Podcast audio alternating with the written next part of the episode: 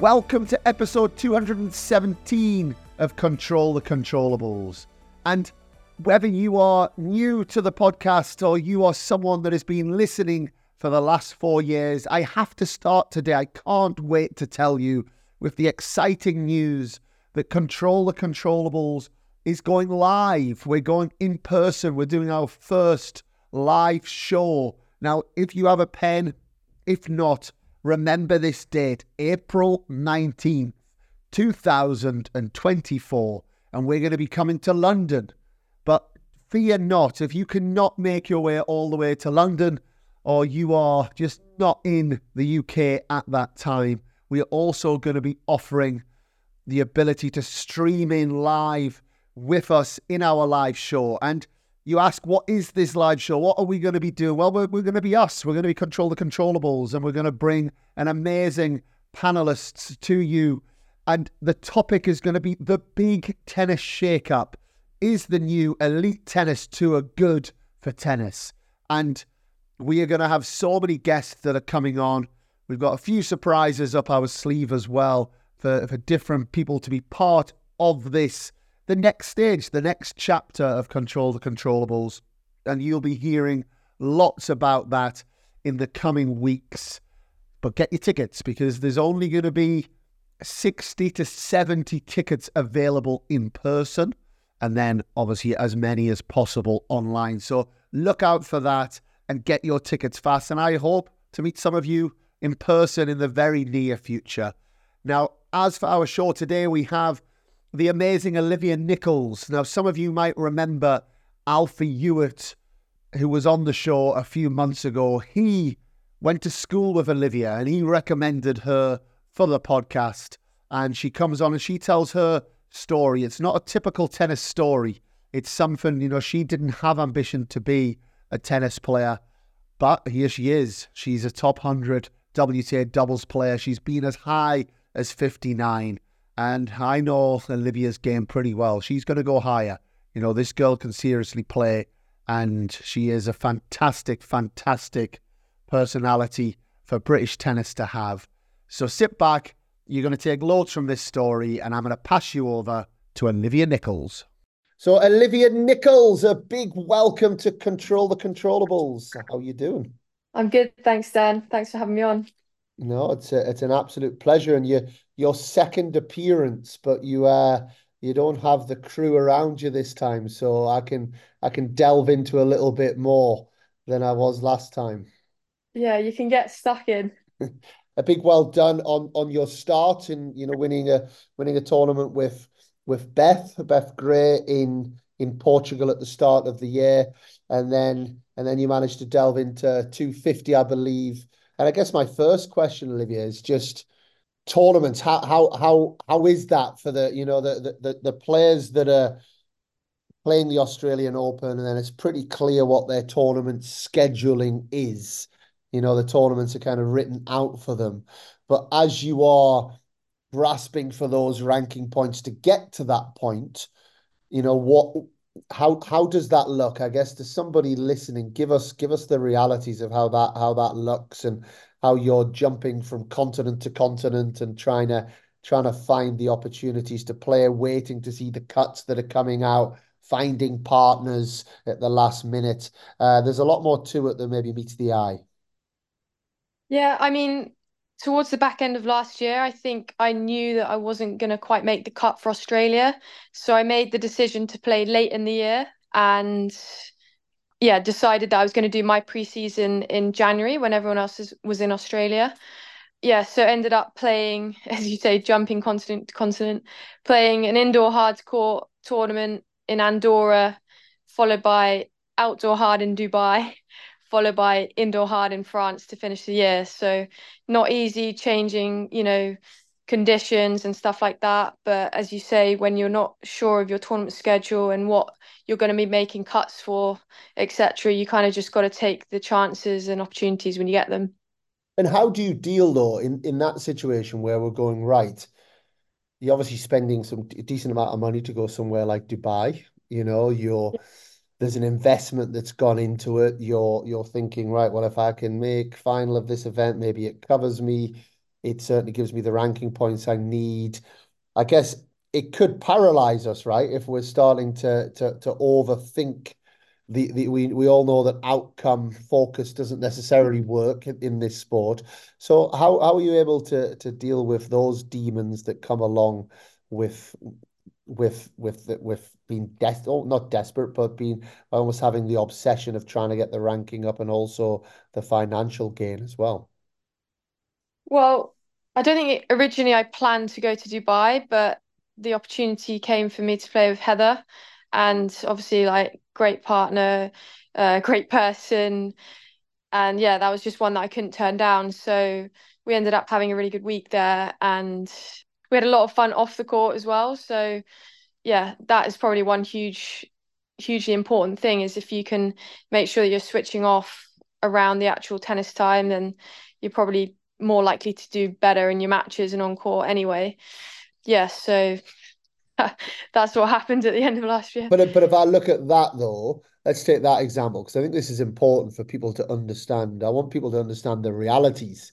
Not only is it difficult that you're traveling so much, but how do you have a normal life? Because I guess how long in advance of Dubai did you make the decision that you're going to Dubai?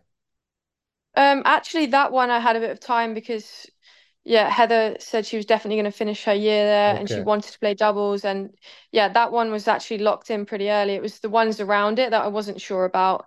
Um, but yeah, sometimes it can be so last minute, um, especially with ranking cuts. You know, you don't know if you're going to be playing a 250 or you might have an ITF as a backup. And it could be as late as the Saturday um, two days before the tournament starts. So yeah, it's I mean it is tough to have in inverted commas a normal life because everything is so last minute. But I think as tennis players, that becomes the norm almost. Like we yeah. we almost find it weird how, you know, my friends in London, their diaries are, you know, chocker for the next four weekends because they've got everything yeah. planned out. We're like, oh, really? Like everything's so last minute for us. Yeah, they're the strange ones, not us. and do you book your flights or do you have a travel agent that helps?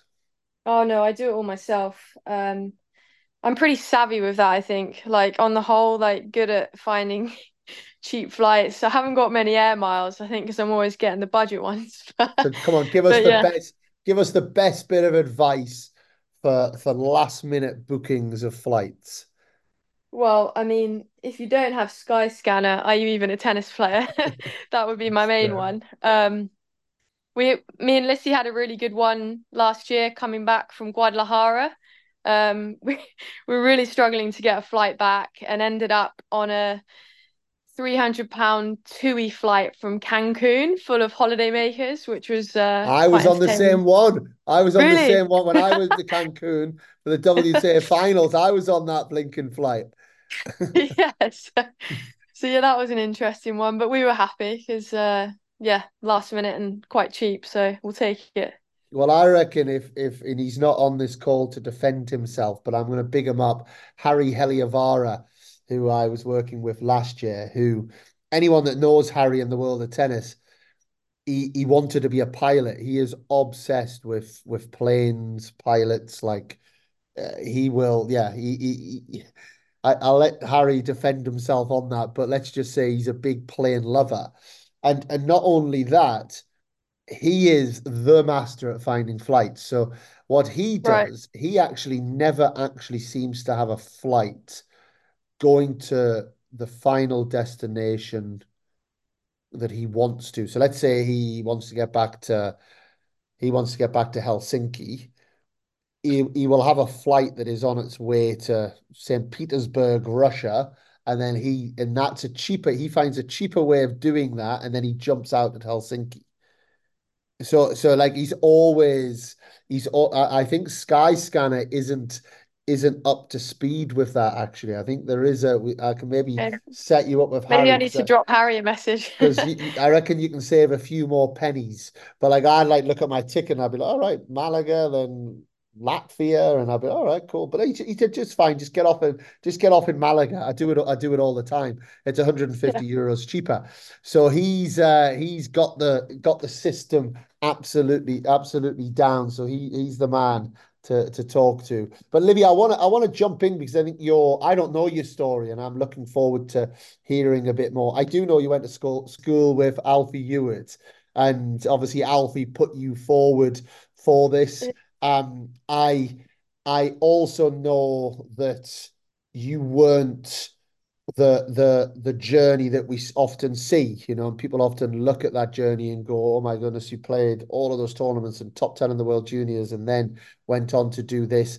And and and I think that is that's a great story to hear. And before I hear your story, do you think because of that, you then have a bit of a different approach now to your professional career because you're maybe not ground down by the years and years and years of traveling and you know trying to desperation for ITF points and tennis Europe points and the kind of typical journey that juniors have.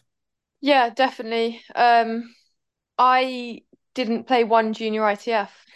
Wow. So um, yeah, and to be honest with you, it's never even in the plan or I didn't have aspirations to be a professional tennis player when I was young. So I think in that respect, my journey was very different. Yeah. But I bet you had a parent who was a tennis coach or you lived near a local tennis club because everybody does. Yeah. So I was really fortunate. Um, as you say, I went to the same school as Alfie um, in Acle, which is near Norwich my mum was the head coach at Acle Tennis Club, which was literally a stone's throw from our house. So yeah, I would go down there a lot with her, just do baskets, um, playing a lot of outdoor tennis. Um, and yeah, that was where a lot of the hard yards were done for me. Um, yeah, and I went to school right the way through um, to year 11. I did all my GCSEs. I then went on to sixth form college to get my A levels because um, the big thing for me was getting to Loughborough University. Um, I just had my heart set on going there.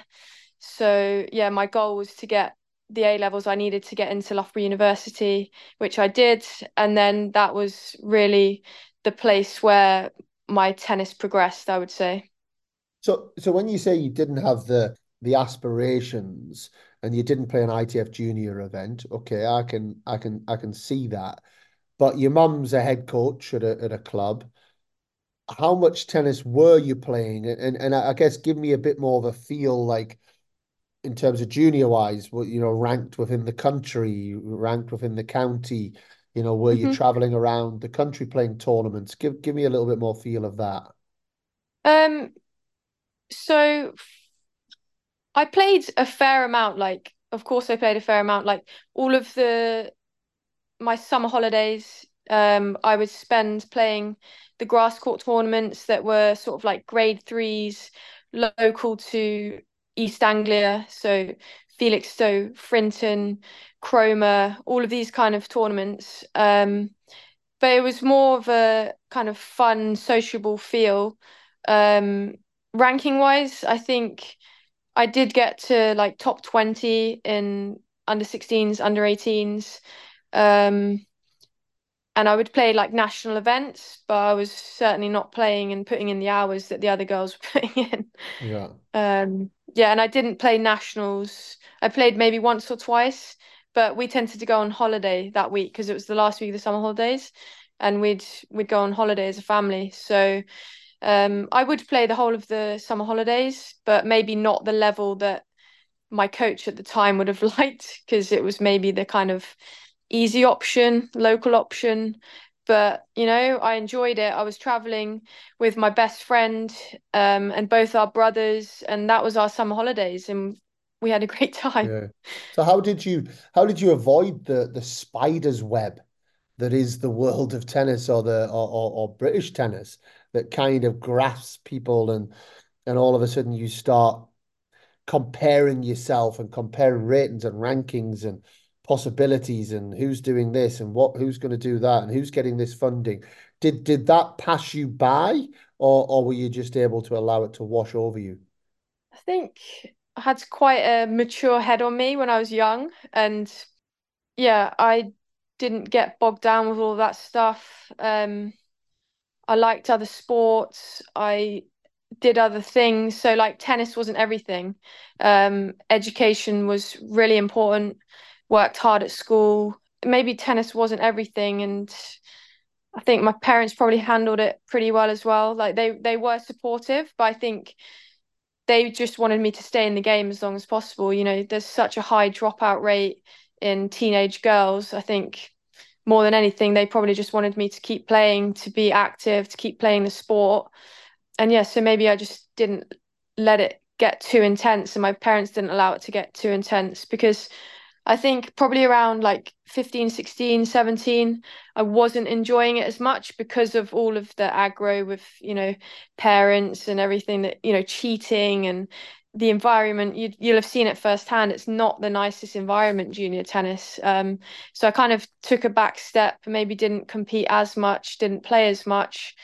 But then when I went to university at the age of 18, got really stuck in again and really pushed on from there. So I think I was lucky in some ways with my journey through my teens because I think I could have easily dropped out had it have got too intense. And now you know what you know. Yeah, 28 years old, I believe now. So you've been out 29.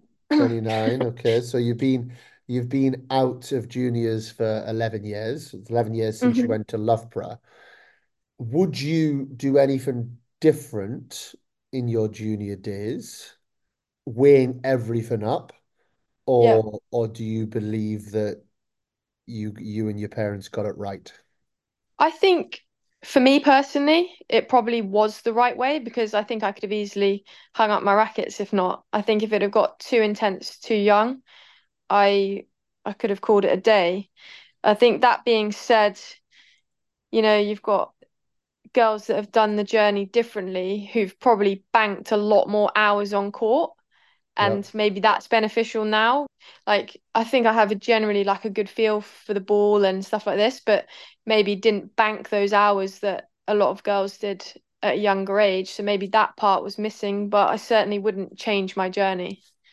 Okay. And then and then one of the things I wanted to jump into because we've talked a lot on this podcast about US university, you know, and obviously we're seeing now Australian Open. Uh, try and get the stats exactly right, but there was, I believe, there was 19 male singles players in the in the main draw at the Australian Open. There was seven women's singles players, which is fantastic because we haven't seen those numbers before. There was 44 men's college US college players in the main draw of the doubles at the at the Australian Open, and there were 16 in the main draw of the women's, and those figures had even gone up since US Open 2023. So that's been like that's a legit pathway, you know, whichever anybody can argue it. Uh, now that they can now pay the athletes this NIL that they've got in place, it is a legit pathway to being a professional tennis player. Now, when we talk about UK uni, which we've had, you know, Ewan McGinn has come on. My last guest was Colin Fleming, who came through the uh, University of Stirling. We, we do have some stories, but there's not as many. It's not kind of the, the, the path hasn't been led as, as, as greatly. So my question was going to be why UK university over US university, but it seems like that was quite an early decision that you'd made due to the course that you wanted to take at Loughborough. Yeah, I think not only the course, but also the fact I was a bit of a home bird, to be Yeah, honest, at that yeah, age. I don't think I ever looked into America because that was just too much of a big move for me at that age. yeah, Um, I grew up in, you know, a small village, had, you know, family friends that I was really close to, and I just wasn't ready to make to do that at that age. I, I wanted to have the comfort of knowing that I could be three hours from home if I wanted to go home. Um, so America was never really on the cards for me. That being said, I do think there's a lot of positives to going to America. Um, it's very different to the the English system. I think the kind of team aspect and the level of matches that you're getting is, I would probably say, higher in the States, especially in the Division One or the top division. Yeah, for sure, the the level and the amount of matches you're getting is greater. But I think where the British university is good is that, and this is where it was big for me, was I was exposed to playing ITFs, Yeah. um, all of the domestic ITFs in that first and second year, and doing well in like 15s, 25s. And then that was a real kind of moment for me to realize that actually, oh, you know, maybe I'm maybe I'm good enough to go pro and give this a crack. Because I think if I had gone to American uni, I would have just been surrounded by so many great players Yeah. that I might not have even considered that I was good enough to go pro. Whereas to actually be winning pro tournaments whilst I was still at uni was like, okay, maybe maybe I should be considering this as a as a career. Yeah, and that's and and and I I don't know if you remember this, but I certainly remember seeing you play with Beth somewhere, and I It was at Bath. I remember having the conversation with you on the balcony. right uh, so there was and and I remember watching you, and now that I know your story, I'm amazed how good you were because because Really? you because you massively massively stood out to me, and if that was that would have been at the time where probably you, you were only a couple of years into university, so you'd Yeah. kind of hadn't done hadn't done the junior, and I was absolutely convinced, and I think I told you this, but I was convinced that you were a top hundred, if not higher, doubles player.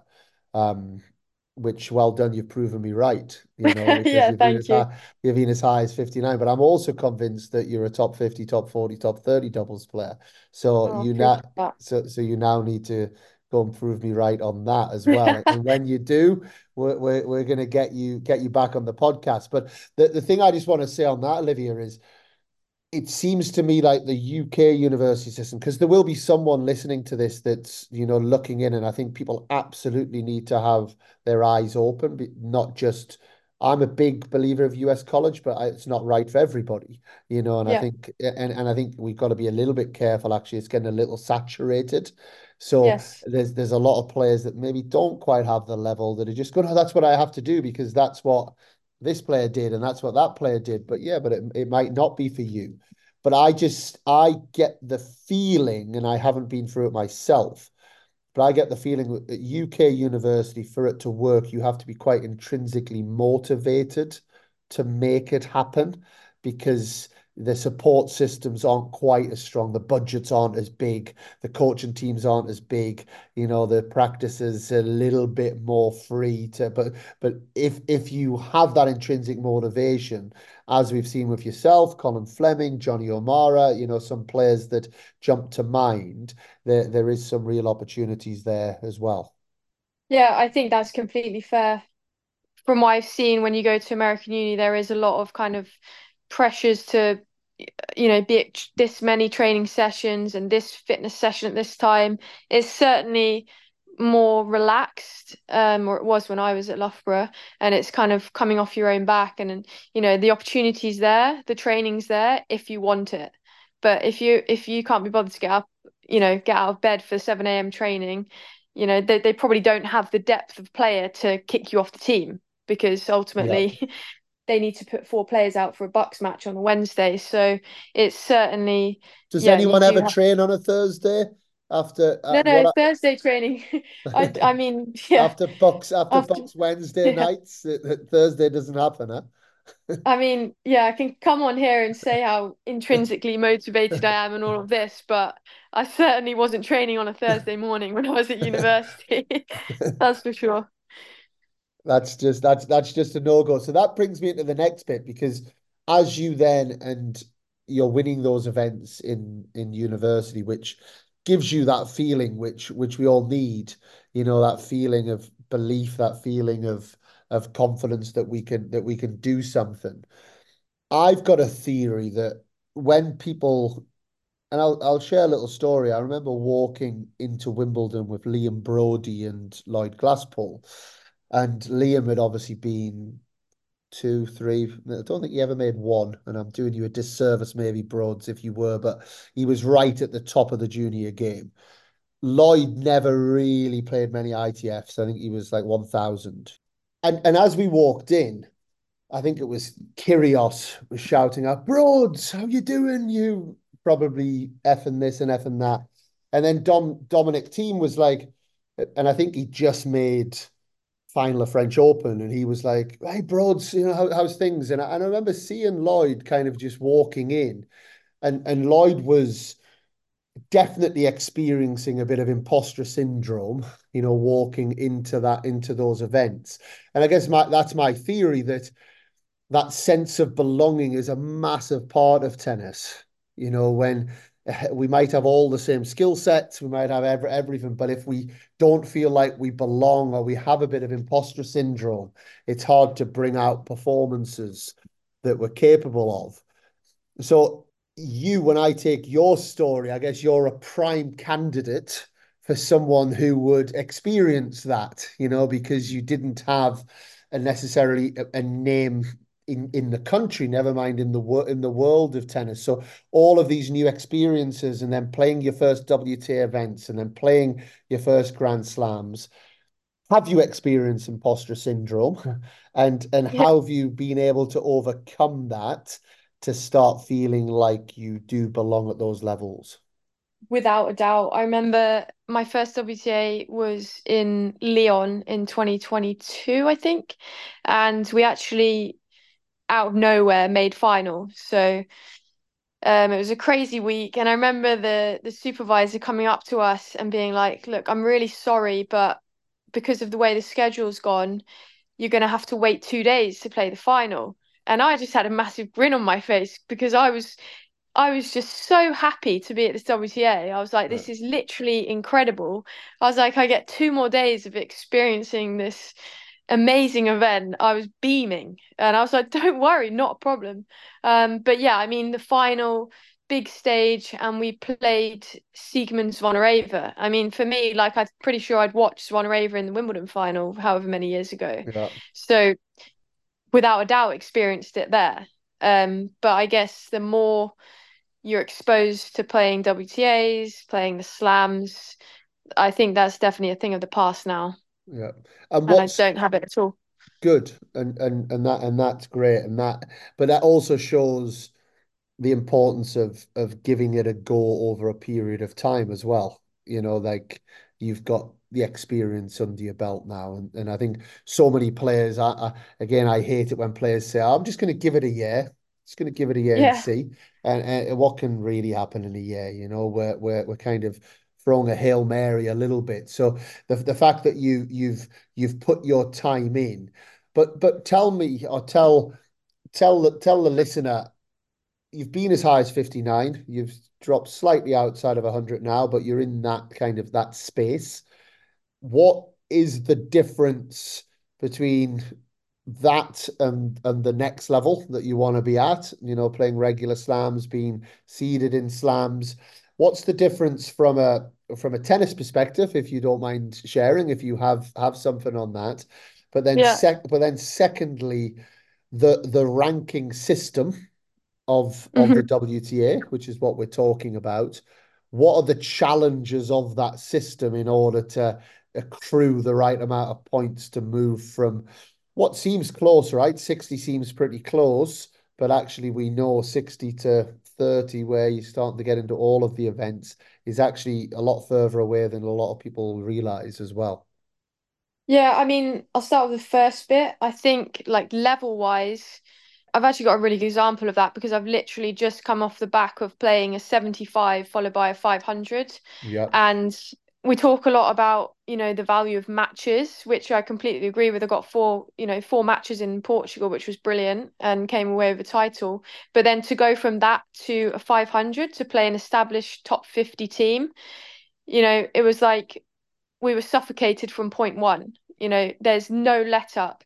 We were being hit from point one. You're getting punished for lack of serve accuracy predictability there's so much doubt created from the other side of the net with their movement, their plays, the amount of space they're allowing you to hit into. There's no question that it's very noticeable when you go from just outside top 100 level to a team that is in the top 50. And then in terms of the sort of point structure and opportunity and making that breakthrough, I don't know how much you've seen about how they've changed the point structure even more this year, but it's certainly kind of top heavy and well for a start there's not that many opportunities at a lower level or sort of at the level that I'm at right now. It's it's almost like you're either playing a 75k or you're playing Abu Dhabi, Doha, Dubai, or whatever the 500,000s are that are coming up. And to So win to yeah, win to win a match in a five WTA 500 event, how many points do you get? I think it's over 100 now. I think it's just over 100. So let's say Um, 105 to yeah, so so to win to win the tournament at the 75k, how many points do you get? 75 now.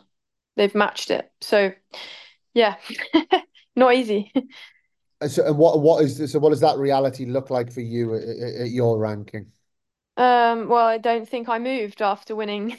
So I'm I'm currently 105 or something like that, just outside 100. And realistically, I mean, I don't like to sort of put pressure on or look at points and all of this, but I think, you know, I, I know that you need a good run at least in a 250 or win a round or two at 500 to be making some decent progress. And and and the 500s, what percentage of 500s at your ranking would you get in if you're playing with somebody similar ranking? Not many. I think last year, obviously, I was ranked a lot higher. I was about 65 or 70. I only got into one. So yeah, I was kind of lucky to get in this week. But then for the rest of the year, I I won't. I probably won't get into a 500 unless I have a good run and make one at the end of the year. But the opportunities are sparse because you need to be top 55, I'd say, to get in. So one 110 combined probably. So how do you so because also the money isn't great at those levels. We we we know that. We know that people say in singles at those levels, but doubles is probably a tenth of that. So how does someone like you keep going? Um, I mean, I was lucky 22 and yeah, 23. I I played all of the slams, played Billie Jean King Cup, which was a decent paycheck, especially when we made semi-finals. And yeah, had a run in the mix at Wimbledon. So yeah, I mean, I, I've actually done pretty well, to be honest, I'd say in the last couple of years financially, but maybe at the slightly low ranking of like 130 or yeah, you're struggling a little bit more for sure. But that's also you being British, though, isn't it? That's you being a, in a Grand Slam nation, you know. So you it's get true. you you you get those opportunities. Obviously, Billie Jean King Cup you've earned, but again, that's not always going to happen in every single country, and maybe not all hmm countries are paying that as well. Which then brings me on to the next bit, which is we we talk about the importance of support team you know, and like we we're giving that advice all the time, right? Uh, you know, we've been ru running a female empowerment campaign, and we've been speaking to lots of lots of different women out there, lots of different tennis players, coaches, and and that's one of the biggest bits of advice that's given is get the right team around you. And I find myself giving that advice as well. Just make, make sure you got good people around you, people that care, people that know what they're talking about. But that also costs money to have the right people around you, you know. So so it's it's not quite as simple. And I think that's a reality that not everybody quite understands. So how how have you been able to manage that? Are you are you someone that's been fortunate in some ways and you've been able to get that team around you? Or is that something that you don't always have and something that you crave? Or is that something that you think, well, screw that, I'm I'm on my own and I can I can I can push through and I can I can make this work. No, I think I've been very lucky with the team that I've had around me. Um, I've worked with Tom Kiesel, who was the coach at Loughborough ever since I was there, and I'm still working with him now. And yeah, I have to say that he goes above and beyond to support me and does countless hours of work that I don't pay him for, basically. Any opportunity for him to be able to watch my matches and give me feedback, he will do. Um, yeah, it's a shame he can't travel with me a little bit more because he still heads up the program at Loughborough. But yeah, I'm just extremely lucky to have him as coach. Um, still going up there kind of for a few days every month, I'd say. And he he still does a lot of work with me remotely. So yeah, and all of the grass court season he will do with me as well. So very lucky to have him. And then working at NTC with Craig Veal as well, who's obviously Yep. very experienced and is a very good coach. He worked with Alexa Guarachi, Yep. um, and he's currently working with Jodie Burrage and Lily Miyazaki as well. So he's a very good coach and good person to have on board. So I've, I'm very lucky with my coaching team. And then Laura Dageman, who's a good friend of mine, does my fitness as well. So I'm, yeah, I'm more than happy and very fortunate to have such great coaches, but also great people around me. People can't see me, but that's me tipping my hat to, to Tom because I think that's, again, it's a conversation I've had with lots of people on this podcast. It is a challenge. It, it's a massive challenge, but I also think people cry the finance challenge too much at times, you know, but hmm it, it, because I do think if you are a good person like yourself who is showing showing not not just the potential, but showing that you've got the skills performer wise, you've got the determination to have success, then then there is a lot of good people out there that will take chances on on players. And I know that's that's a little bit too idyllic in in concept, you know, and it's not Yeah. always it's not always the case.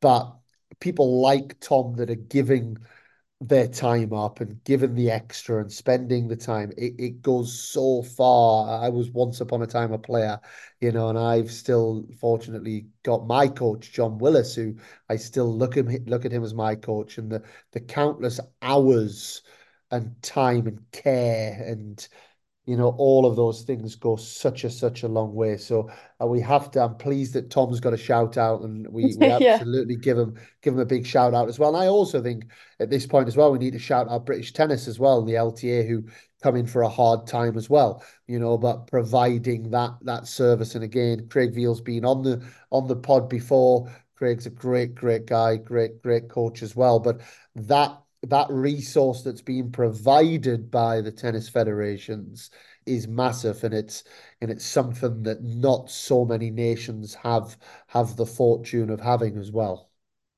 Yeah, I mean, I was speaking to um, Ellie Lechemia, who I played with last week, who's a French player, and just kind of discussing the federations and where they're all training and stuff like that.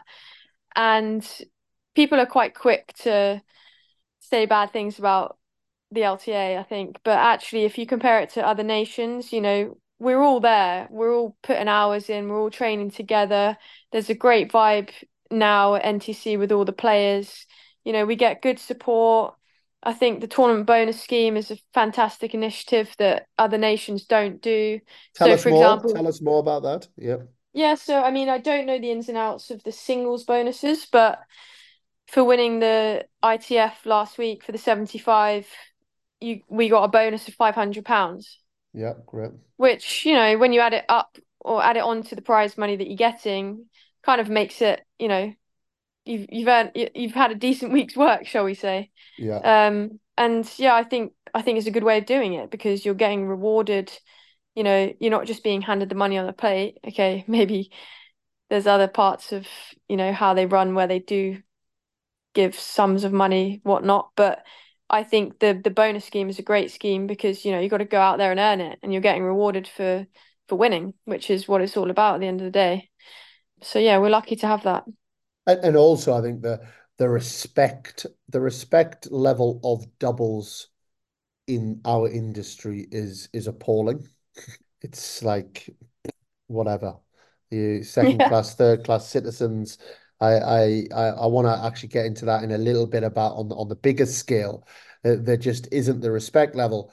So the fact that a bonus system like that also takes doubles players into consideration, I think also the LTA deserve a lot of credit because I think a lot of nations might have a system like that. I know the. Australian system is currently looking at the British system on that. And I'm a big Yeah. believer. I like incentives and, I, and the, the way that it works. We're, we're competitive beings, right? And I think, you know, certainly after a certain age, putting those things out there is is a great way to distribute funds.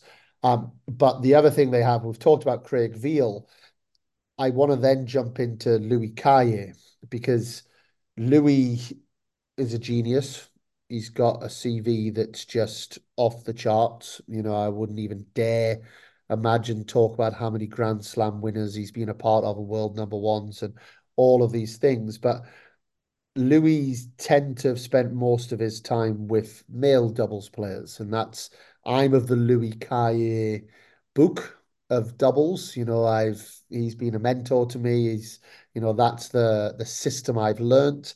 Uh, but then I've been working heavily in women's doubles on the WTA now for the last six or seven months. And it's been really interesting for me to see how many of the concepts, the ways transfer, you know, and obviously it depends a little bit on, on game style, game identity. But for you as a player and also a forward thinking doubles player, someone who's very good at the net, how much of Louis' system do you think is applicable in in the women's game at, at the top end?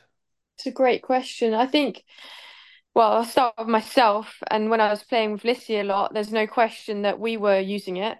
Um, Yep. you know, I haven't worked with Louis directly, but Tom did his level five with Louis, so he learned a lot of it through him. We were playing a lot of I formation. Um, you serve here and I volley here, and we know exactly what we're doing every single time. And if we do it well, it doesn't come back. Yep. But in terms of how much it's being used at the top of the game, the women's is slightly different because you do have some set pairs, but there's probably less, would you say, than the men's? Um, you know, some of the girls, like a lot of the girls, they don't is. have a set partner, so they're mixing around a lot. So I think it's not used as much for those teams when they're playing with different partners each week. But for the teams that are, yeah, established, I think it's yeah, it's it is used a lot. But there would also be teams that are effective without using it.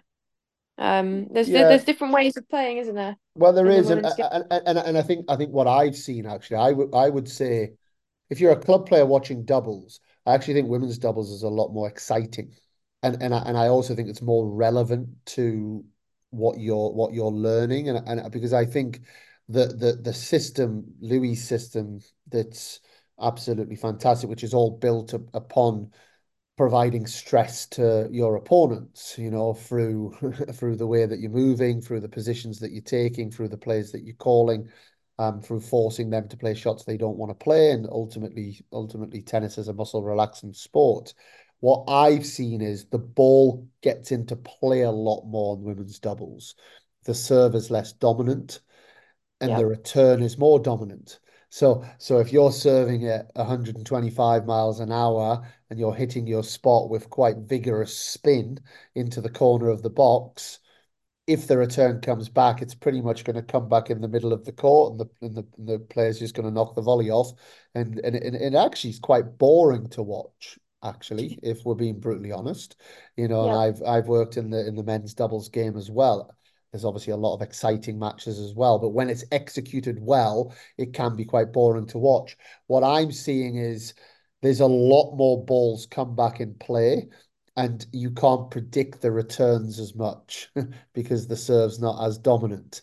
So so it's if you miss your spot on the serve or the serve isn't quite hard enough, I'll, give an example, a body serve, and I'm getting a bit technical here, but if we talk about a body serve at 120 mile an hour on the ad side into someone's jam them up on the backhand, it's almost impossible that that player's going to go down the line off that return.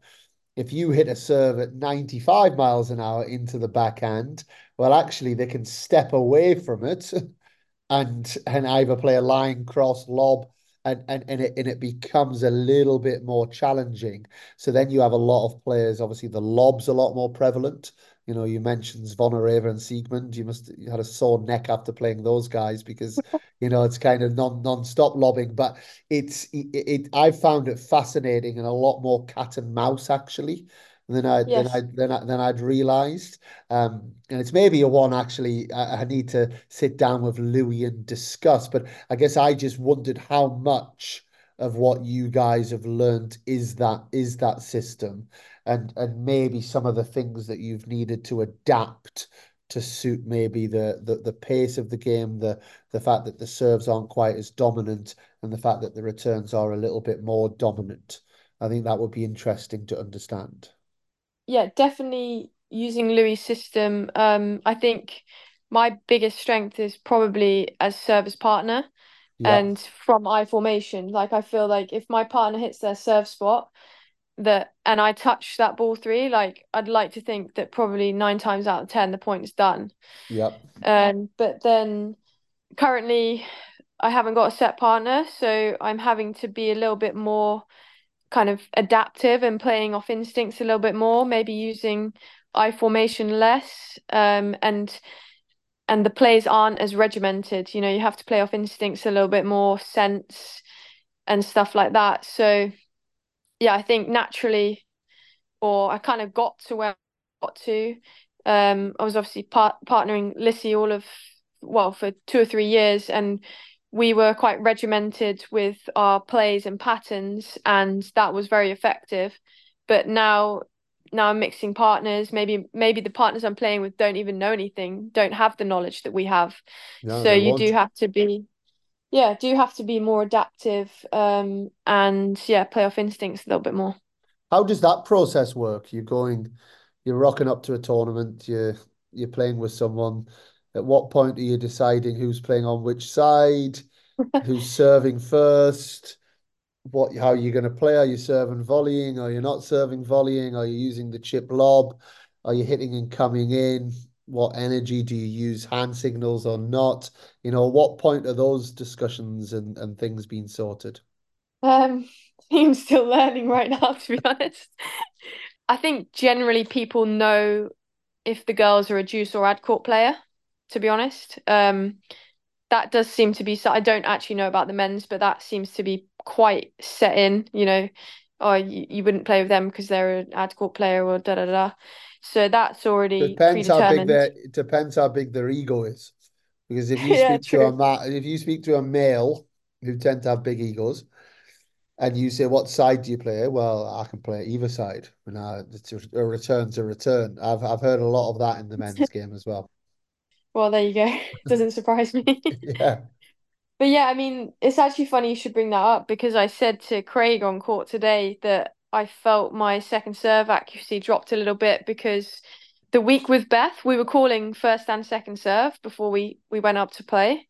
In the past, they've been used to calling second serve after the first serve's missed. yep. And then last week it was a bit like sometimes we were calling both, sometimes nothing was being called, and then as a result, my serve accuracy maybe dropped off a little bit. So yeah, it, it, you do need to have these conversations and and maybe I need to write like a tick like a list of things that I need to tick off that we've discussed so we know exactly what the plan is. Um I think the way is is you have your non-negotiable checklist before you decide to play with them.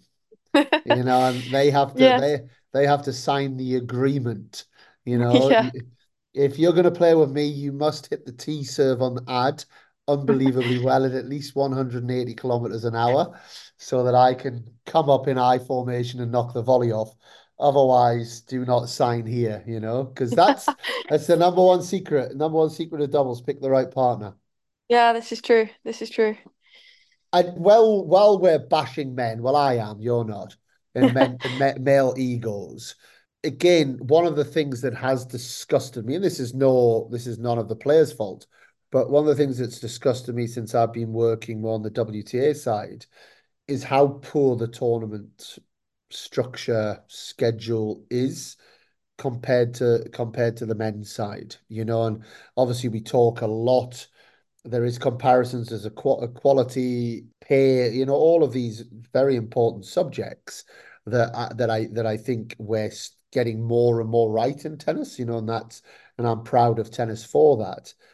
Probably a bit of an unseen one is the importance of the number of events, you know, because if you have very few events and you've talked about having quite a big gap between, you know, you have your 75Ks, you win you win the tournament, you get 75 points, and then the next tournaments are 500Ks where you've actually got a, you know, you've got the 500s where you actually have to to win one match, you get 105 points as an example. And there's a, quite a big discrepancy there. So what ends up happening is it's just kind of common knowledge, I guess, and rationale is that, that those events, those lower level events become a higher level because no one's got anything to play.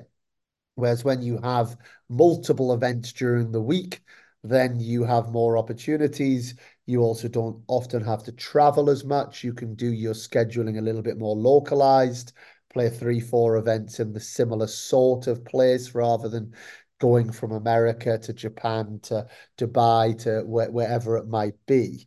Um, what are we going to do about that? What can be do, done about that? And and what's the reality of how I guess you guys, the players, feel about that as well? Yeah, I mean, the schedule, particularly at the start of the year, sort of, I'd say, especially in like February, March, can be very challenging because if you're not top 50, top 55 and making the cut for Dubai, Doha, Indian Wells, Miami, then the actual options you have available are very limited. Um, I think I could maybe play one 250 in America in that time. And if I'm not gonna make the trip for that one 250, then I'll be playing 75s again, which, you know, it's it's fine, but it does mean that I, I probably can't make the progress that I want to um in a short space of time because realistically even if I'm winning them every week I'm not going to move that much. But in terms of actually what there is to do about it I don't I don't have an answer for that. Um there was a lot of talk about how they were going to be putting on this schedule of 125s this year to kind of bridge the gap as you like. Yeah. um but they're not actually on the schedule until April time, really. I think there's one in Mexico coming up, which I potentially was going to go to, but then I, I saw it was an eight draw. So, you know, that that's a that's an advanced list of four. You know, and you're you're not taking a chance on going to Mexico for a 125. It just it's not Even even for the financially T viable. even for the TUI flight on the way back. Yeah, I mean, maybe I can get some kind of loyalty with uh with with TUI.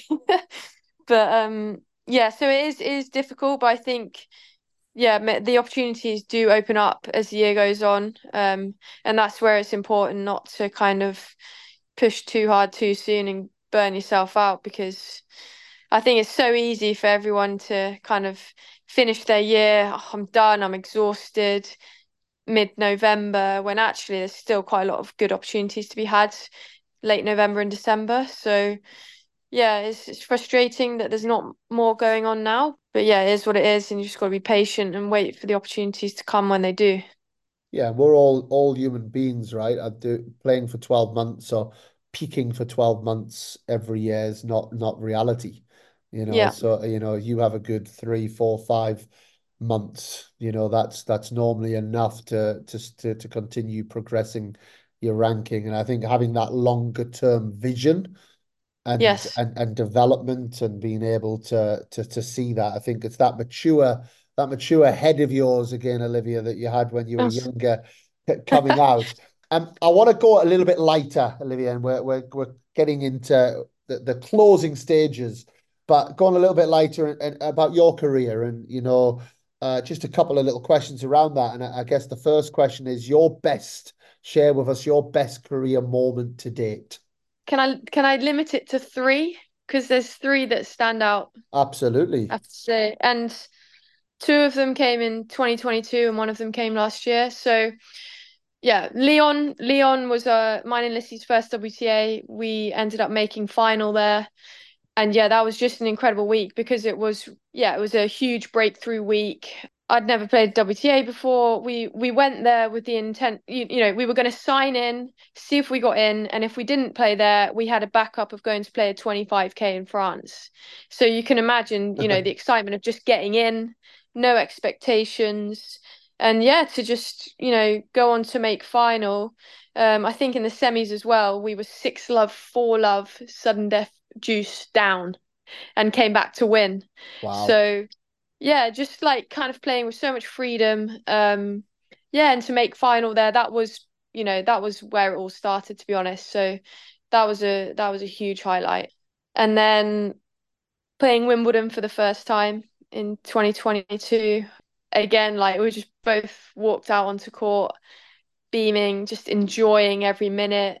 And we won our first match there. And I think we reacted like we'd won Wimbledon, to be honest, but it felt like that at the time. Um, yeah, so that was a huge moment. I mean, and why not? Yeah, why not? You know, we had both of us, me and Lissy, had all of our friends, family. I mean, I I pretty much had the whole of Acle on the side of the court. She had the whole of Painswick there, so it was a really incredible moment. Um, and yeah, it was really good good memories there. And then the end of that year, we both got selected to play at the BJK finals in Glasgow and had this dream run. Um, the team went 2 0 down against Kazakhstan and we we won the doubles rubber to make it 2 1 and keep us in the group. And then the team needed to beat Spain 3 0 to qualify, uh, to move through to the semi finals. And we did that and we won that deciding doubles rubber. And yeah, it was just incredible. Like the atmosphere, the home crowd, friends and family there, you know, representing your country. You just, it's stuff that you if you'd have told me when I was a kid, like you just wouldn't believe it. So to have played for my country and had that experience and to get through to the semi-finals for the first time in however many years, it was was incredible. Yeah, and incredible. Because I, I watched that and and you girls were amazing and like there was such a um almost uh, like a connection, like to almost like childish joy that that that I think yeah. that I think sometimes tennis takes us away from and can and you know I I had this I had a conversation with my wife actually in Australia that when when the girls Gabby and Erin won their third round. I mean, they've just won the third round Australian Open, and the feeling I had was relief, and they just moved to the quarterfinals and I hated it. And I was very aware of the feeling that I had. And I walked into the into the gym to see them, and and one of them said, "Phew," and the other one went, "Oopsie," because I can tell who said what uh, because they because they went to set down, and yeah, actually it's the other way around. Oh, uh, really? Yes, and yeah. and and and it, and it was this like moment of like Oh my God, don't tell me we've lost this joy. This because the US Open was that run for for them yes. and for me to be a pleasure to be a part of because it wasn't it was so unexpected. And and I think the the, the expectation and the weight of expectation is it's so horrible and I don't quite know how to stop it, even though we try to. And you know, that was talked about a lot, like Australian Open and the girls who just made the semi-finals and it's like oh my god i've come back not feeling like they made semi-finals. I've come back going oh my god what they should have done that and that if only done it, it's it's this sport is the devil when it comes to that. So so back to you guys in glasgow because that feeling was such a i think it's so infectious when you watch it you know and it was such an infectious feeling watching it. It, it just beamed out at the screen. So, so describe that moment when you've won the final yeah. point you've won to to beat Spain to qualify for the Billie Jean King Cup semi-finals out of nowhere. You know yourself and Lizzie, who, who they've you've not been. You know that hasn't been your journey for the couple of years before. How how did that feel? Yeah, I mean, it, it felt amazing. I think I remember there being a lot of um, articles afterwards about what you've just described, kind of this infectious feeling of how much we were enjoying ourselves. But yeah, I think a lot of that, you know, it did come down to the fact of like what good friends we were, what good friends we are. Um, we spent a lot of time together. We're on this journey together. And then it was like the icing on the cake to be playing for Great Britain. And then yeah, none of that was it was just happening. None of that was anything we were thinking about. It was like, you know, the, the team vibe had been amazing. Everyone's getting on really well. Um, that was kind of where I first got to know Heather and we just hit it off, like just connected. So I remember like I think it was like we won the set or something, like a serve and volleyed, but I knew the return was going out. I've like sprinted to the to the changeover to the seats, like high five the team and was just loving it. And I know what you mean about kind of what you're saying about the girls. And, you know, sometimes you you do feel like on the tour you can't quite express yourself in the same way. And yep. I've spoken a little bit with my team about this because I feel like in that environment, in that team environment, you're playing with your friend, you're on a team with all your pals, you can kind of like express yourself a little bit more and trying to just allow myself to do that when I'm on the tour as well because I think it can get a little bit, you know, or you're worried about what people think or if you're being arrogant or if you're doing this and you're doing that rather than just being yourself and enjoying it a bit more. Um, but yeah, going back to that, you know, the Billie Jean King Cup, I think yeah, just all of those things of the team aspect, everyone getting on really well, wanting to do it for each other, um, enjoying being out there, enjoying the moment. You know, it just kind of all happened quite quickly and just fell into place, really. What's your biggest regret, tennis? I I don't have one currently. I said I said I was going to go lighter. We went lighter, but there was so many there was so many lighter, nice stories, and I had such a smile on my face with those stories. I thought I'd bring you back in to so so that's a good so that's a good answer. And I haven't the, I haven't told you my last last. Oh, you got no, what, you, no. Well, you've told got me one three. More. You got one more. This is, and I know this. This must be. Yeah, exactly. At Wimbledon. Okay, we've got to hear about that. I, I have to. I have to mention it because that that whole kind of experience with Jonny was the most joyous, funny, um, unexpected couple of weeks, yeah, that you could imagine. Just because of the circumstances, um, I actually never planned to play with him originally. I don't know if he knows this or not, but I was going to play with Henry Patten, and okay. then he obviously got the injury, so he couldn't play grass court season. Jonny hadn't really been playing that much, had he? He only rocked up for the grass court season, and I didn't know if we'd get in because of that. But um, but yeah, we did get in. He was obviously working with Andy as well, and yeah, we uh we just went on this this dream run basically, which was which was incredible. And Jonny, he's like, I mean, he's got a serious gift, that boy, you know, for for playing for playing tennis. But I think he's also got a serious gift for for playing a crowd and for yeah. that that environment. Like uh, he's he almost seems to me like he's the perfect mixed doubles partner. Yeah, this is what Tom, my coach, was saying. He was like, he kept saying to Jonny, "You're a top ten in the world mixed doubles partner." Yeah. Just because, as you say, he plays the crowd. He can come up with these incredible shots that, you know, get the crowd going. And I think what he does best that maybe a lot of guys don't do in mixed doubles is makes his partner feel so at ease. Yep. You know, he makes you feel so comfortable on the court, so relaxed. She probably won't mind me saying, but Leylah Fernandez played with Wes Koolhof yep. and we played against them. And I don't think she was at her best because of how nervous she was playing with him. Yeah. Um, and I obviously didn't feel that with Jonny because he made me feel so at ease. You know, he's having a laugh before we went on for our first round match, she was still in the box watching Andy Murray play Tsitsipas 10 minutes before.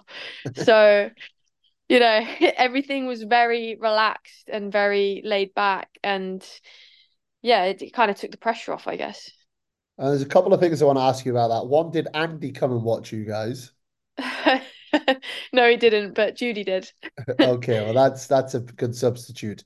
And and t- and two, because we hear it all the time, and, and there's a sweet spot, right? There's a sweet spot to, when people retire. I definitely uh, my my best tennis was played in US college, but then my second best tennis was played the six, 12 months after I stopped playing. You know, I actually beat a Wimbledon champion, like someone who just Stephen Huss, who had just won Wimbledon the year before, like six months after beat him in doubles playing with someone else who was 30 in the world. And I didn't have those wins when I was playing.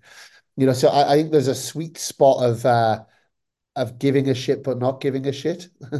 you know, so you know, you've got to have that give a shit, have the right discipline, take care of your body, take care of your mind, but you get your reps in, but then find that sweet spot of performing like you don't give a shit you know it's and it's it's a really fine balance because you know, and and and uh, uh, the example I use is like a Kyrgios, his island on that's quite small, but or Benoit Paire, you know, but on his day they're dynamite, On their day, they're yeah. absolute dynamite.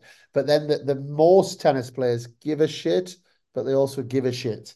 And that's then the ones that get very tense and it's hard and it's hard to perform and it's hard to just let it happen and let it all come out.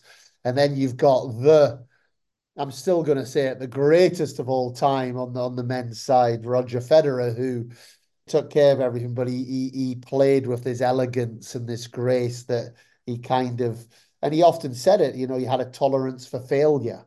You know, if, yeah. okay, if I if I lose this match, I still go out to dinner with my family, so I can tolerate failing, which is quite powerful how how do you get that balance? Because Jonny O'Mara in that week, like you say, top 10 mixed doubles, but maybe even a top 10. I mean, he was hitting like returns like in moments like, whoa, where's that? What is going on here? But it's it's not easy to maintain that, right? Yeah, I mean, starting off, we played so I was playing deuce court in the first round for a set and he was playing ad court and I normally play on the ads, but I just said to him, look, you know, you're you're the strength in this team. You play where you want to play. So we so I started off playing on a side that I'm not used to, and we lost the first set six one. And I think in normal circumstances, I'd have probably just stuck with it because, you know, there's a long way to go, whatever. But he was like, oh, let's just have a bit of banter here. Why don't we swap sides? and I think everything kind of stemmed from, you know, him making these kind of calls and keeping it so light. So we swapped sides. We snuck the second set on a tiebreak and then we won the third. And, you know, that just kind of epitomized what he was like. And I probably wouldn't have done that. Um, and the whole week he was checking out, or the whole fortnight, he was checking out of his hotel every day because he was like, it's a win win because if we win, we're in the next round. And if we lose, I get to go home and see my dogs. So he just constantly spoke about win-win situations and i think you know by modeling it like that in his brain it actually worked really well and it, it's you know he was able to find that sweet spot like you've just spoken about so i've tried you know i've tried to be a bit more jonny in the last six months or since that run and yeah dubai being an example you know if we lose first round well i'm in dubai and i'm going to make a bit of a holiday of it or you know this type of thing. And Porto 75 oh, I'm just here for matches. If I lose well it's only an hour hour flight home and you know and then you go on and you end up having a good week so it's it's constantly trying to create these situations in your in your mind where if it doesn't go so well then it doesn't matter because you know there's a silver lining I like it a lot. so good learning from me for Jonny uh, from yeah. Jonny I um I love Jonny but when he played played he wasn't like that but but that's what great learning and he's you know let's he's obviously in in Andy Murray's corner now as well and you know that's I'm sure that's one of the big reasons Andy loves having him around as well mm-hmm. you know mm-hmm. he is a great guy to to to have in your corner so um, I'm pleased you jumped in and added I thought that was a fourth story. I thought you said three. There was, sorry. You, I could only limit it to four. you sneak you sneaked a fourth. But all well worth listening to. Now, this next bit, I'm gonna say a name or I'm gonna say a statement. And okay. you're gonna and then you're gonna you're gonna talk. Okay. Uh, I'm ready. Aryna Sabalenka. Powerhouse. Champion. Alfie Hewett. Norfolk legend. So what you're doing, I like what you've done here. You've changed you've changed the game, which is which is great. But I'm obviously not explaining this well enough. you, you want a bit more. Yeah, like uh, you don't have okay. to like you, you you look you look like you're playing some game on Christmas Day where you where you're like afraid that someone's gonna press press a hooter or something if you say the wrong word. So I'm going to take it for Aryna, but when you went to school with Alfie, I'm not just having Norfolk want... legends. I need more. you want a bit I need, more? I need more than okay. that. Come on, Alfie, you okay. give me more. Okay, tell you a bit about Alfie. Um, Alfie's a great guy. I've known him since we were really young. Um, he's a couple years younger than me, but we went to the same secondary school, Acle High School. Give them a little shout out. Um, but yeah, he's a really good guy. Um, he's been through a lot in his life, and he's worked extremely hard to get to where he's got to. I really admire him as a as a person and as a tennis player. He's a, yeah, he's achieved a huge amount and um yeah, enjoy spending time with him off the court as well. We're both big Norwich City fans, so we've been to a few games together. Yeah, he's he's a top top guy, and I I hope the best hope for the best for him. And um, yeah, I know how much it it means to him to to win a Wimbledon title, so I hope he's able to achieve that. I'm still I'm still smiling because I can't believe how that game started. I can't I can't get it out of my head the the way that you were so thinking about the one one or two words to say. Um, but what, what was coming into my head as you were speaking about Alfie was how cool would this be? Uh, not only mixed doubles, but a mixed ability doubles as well. You know, get the we have. Do you know what we've we've spoken about it because obviously his partner is Gordon and Maia Lumsden is a yep. female doubles player, yes. and they're they're both Scottish. We're both from Norwich, so we're trying to yeah, we've thrown the idea out there to to get some kind of mixed doubles event going. You know, I would absolutely because uh, like that again. Like I I like watching wheelchair tennis, but if I'm on a singles, yes. singles doesn't get me really. But the yeah. doubles, oh my goodness, the doubles is like I don't know if you saw it the other day. There was a two minute rally in one no of way. The, in in one of the matches in uh, at Australian Open. The yeah. was two minutes. I mean, and it was just like shot to shot to shot, and then you get you know someone plays the drop shot, and it, it's I I think it's fascinating. But I think that that would be a mixed doubles mixed ability. I think I think there's legs in that, and I think yeah, it agreed. Be, it would be really it would be really cool to see it. My next my next one we we've we've talked about um, doubles to a degree, but uh, the future of doubles in the tennis world. What where where where does the future lie? I hope that the likes of yeah the United Cup Olympics, you know, might give it the exposure that it needs to maintain its place in yeah in the tennis tour because it is important and very entertaining and it'd be a real shame if if it you know kind of downgrades as it were. So i hope that it's going to keep pushing on and there's going to be more opportunities for doubles players. Um quick fire round. The the the traditional quick fire round at control the controllables are you ready? I'm ready. Singles or doubles? Doubles. Serve or return? Return. Forehand or backhand? Forehand your favourite tournament? Wimbledon's the obvious one, but non-obvious one, Charleston. Oh, a few people have said that actually. I haven't been there, but I, I need to get it on the list. Medic medical time out or not? Not. Strongly. Rafa or Roger? Roger. Serena or Venus? Serena the best of three or sudden death games and a match tiebreak?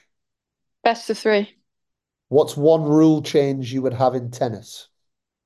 That the entry list for Grand Slams for doubles is done on doubles ranking. You can't get in on your singles ranking. Or at least there's some kind of rule where you have to have played eight doubles tournaments a year. You can't just rock up for the slams on your singles ranking. I like it and I agree. What does control the controllables mean to you? I guess recognizing that not everything is in your control, but the things you can control, you do control, and you don't worry about the rest. And who should our next guest be on Control the Controllables? I think someone that would have a really interesting story, I don't know if you've had them on already, is Billy Harris. Have you had Billy Harris on? So I and, and I have to actually stop uh, before I answer that. I've literally just had a message come through, and I'm I'm going to share it because I've just seen that we have been voted as the best tennis podcast in 2024. It's literally just no come in front of me. So that's I incredible. Congratulations. for the third generation. I literally can't believe that. I thought we there's no way that we can win this year. So wow. So a thank you to everybody, anyone who's listening. That is unbelievable. Um, amazing. Sorry, that's completely that distracted me. Um, but I, I had to share. Billy, I absolutely want on. So I coached Billy for a while. Billy was out at Soto Tennis Academy. I think Billy's Mhm. story is incredible. Um, I have been in touch with Billy, and it was back in October, November time, and he he, he replied to me, Dan, I don't really have a story yet. Um, What? yeah, and he does have a story. He's got an incredible story, but he was of the mindset, I think, at the time where he wanted to qualify um for Australian Open. He wanted to get the ranking. I don't think he wanted to hmm be distracted. I underst I understood that completely. Um, Yeah. so he's someone that I definitely want to revisit because I think it's a really important story. And anyone who doesn't know Billy Harris basically traveled the whole of Europe in a in a camper van for for many years and has done tennis the absolute hard way. And he's he's got himself into the top 200 in the world. It's a it's a really motivational, inspirational story. So if you can persuade him, then the baton is passed. If you can't persuade him, you need to give me a reserve name just in case. Um, I think Maia Lumsden had a has a very good story as well. She had long COVID and managed to come back from that, and then obviously made the quarterfinals of Wimbledon last year. Yeah, she's she's a great girl. I don't know how keen she'd be to come on and speak on a podcast, but I could try and persuade her. Um, but yeah, we'll see. Two two great suggestions. And and Olivia, a big, big thank you for for you coming on. It's great to hear your story and uh, it's it's only halfway through. You know, that I I have no doubt. Like I told you on that balcony at Bath all those years ago, the future is absolutely bright for you. I I I, know it. There's if there's one thing I know, I know the doubles game and I know a, a proper doubles player when I see it, you know, and it just, you know, you keep getting your head down, you keep doing your thing. And there's there's lots more. You gave me four stories on this podcast. You sneaked a fourth one in, you know, Yeah. you're only supposed to have one but that's fine. But I, you're the next time I have you on, I want four fresh stories, and I have no doubt that those stories will be will be exciting to tell. So all, all the very best over the next few weeks in the show, and hopefully I will see you out there somewhere along the line as well. Thanks so much, Dan. So there you have it. Another great story coming to us here at Control the Controllables. And uh, my big takeaway look, anything is possible, guys. Anything is possible as long as you stay the course. And I talk about that with players, whether that's in a match. You know, the beauty of a tennis match is you could be 6 1, 4 1 down. If that was a, a football match, if that was a rugby match, a basketball match, a hockey match, you would be done, right? You'd be 7 0 down, 8 1 down, basketball 100 to 60 down with five minutes to go. The match is done. You, it's not physically possible to get back in. Now, if you're being beat up on the tennis court, you have good a good 10 minutes at any point you are back in the match. And that's what I always, always love about our sport and our scoring system. And Olivia's story is similar. You know, you go back to her being 16, 17, 18 years old. She was 6 1, 4 1 down. She wasn't going to be a tennis player, but she stayed the course. She stayed humble. She kept working. And then opportunities start to open, and you never quite know when you start to mature a little bit more. You never quite know when you get the bug even more and get even more inspired to do things the right way. And I just love hearing from Olivia and how she's doing that and how she's done that. And now she's in the big leagues and she's playing on the big stages. And as I said at the start of the show, I I really believe in Olivia. I really do. I think she's got a fantastic future ahead. And if you get a chance to to watch her play, the her ability and and she plays doubles the right way, you know, what we used to know as doubles, coming to the net, looking to knock the ball off. You know, she really is a, a, a fantastic player to watch. And I wish her all the very best as she continues her rise up the rankings. But my final thing, I said it at the start, and I'm going to end with it. I have to because I am so excited, maybe a bit nervous, you know, to stand in front of you all and and bring our control the controllables to you in person. It feels like now's the time. This is the right step for us to take, and I just can't wait to to meet you all. Can't wait to to show you what we have planned. And really, we we do have some amazing panelists. There's lots of conversations going on right now. But John Morris, who has been a guest on the podcast, John Morris was the agent to Nick Kyrgios and is the current agent to Andre Rublev, to Elina Svitolina, to Daria Kasatkina, to Borna Coric. And he is working very closely in, and understands the ins and outs of where tennis is going next. We are in touch with Craig Tiley about being part of the show. Let's see. Let's see if we can get Craig, who is the big person behind this next move of, of the, the Grand Slams coming together for the next phase of tennis. We're in talks with players, coaches, and I can guarantee you it's going to be an amazing discussion. And on top of that, we're going to have a lot of fun on the night. And I really hope that you can join us wherever you are in the world. You know, this up to date technology that now is going to be able to stream that into your homes and make it interactive. I just, yeah, I, I, I can't tell you how, how, how happy I am that we are doing this. Like I say, all the details are in the show notes. And if you're not following us yet on social media, come on. I have a CTC podcast on various platforms or Soto Tennis. You'll also find us as well. And we're going to be sharing all that information.